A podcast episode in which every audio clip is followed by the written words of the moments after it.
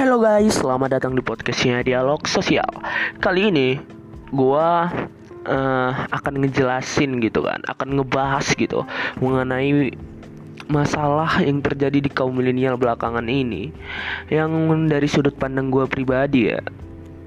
Kalau menurut gua nih ya, banyak dari kita sekarang ini yang lebih memutuskan untuk stuck di posisi itu-itu aja dalam artian gini.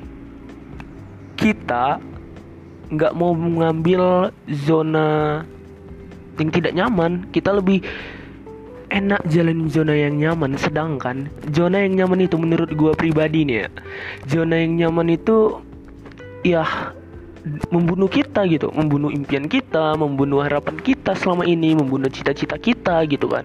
Sedangkan kita udah berjuang kali nih gitu tapi karena zona nyaman kita terlalu santai dengan zona nyaman. Kita terlalu happy terlalu senang. Ya semuanya sirna ujung-ujungnya. Ya mungkin gue juga ngalaminnya gue juga pernah senang happy. Mungkin kalian juga pernah seperti itu. Tapi asal kalian tahu aja guys. Kita lahir kita hidup tidak untuk berada di zona nyaman mulu gitu banyak yang harus kita laksanain, banyak yang harus kita kerjakan. Ke depannya mungkin bakal lebih sulit. Ke depannya mungkin bakal lebih sulit lagi. Coba deh, kalau kalian stuck di situ aja, pasti gitu-gitu aja pelan guys. Oke, kita gini aja. Ini tahun 2020.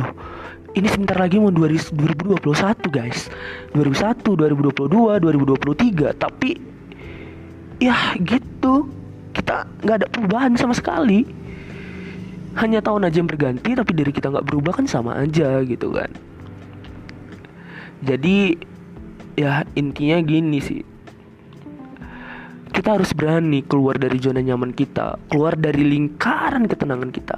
Kita harus cari masalah lalu menyelesaikannya. Baru itu yang dinamakan sukses. Nah, ada gua pernah ngebaca di salah satu media itu di internet ya, di salah satu media platform itu platform belajar lah gitu.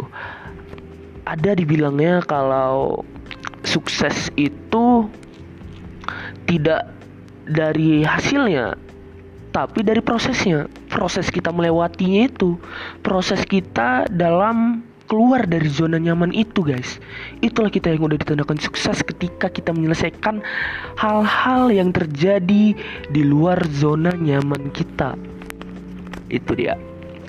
Jadi ya mungkin dari beberapa kata gua ini mungkin dapat membantu kalian dalam menyelesaikan permasalahan kalian ya guys. Sekian dari gua. Jangan lupa nantikan episode-episode selanjutnya Okay? Bye-bye.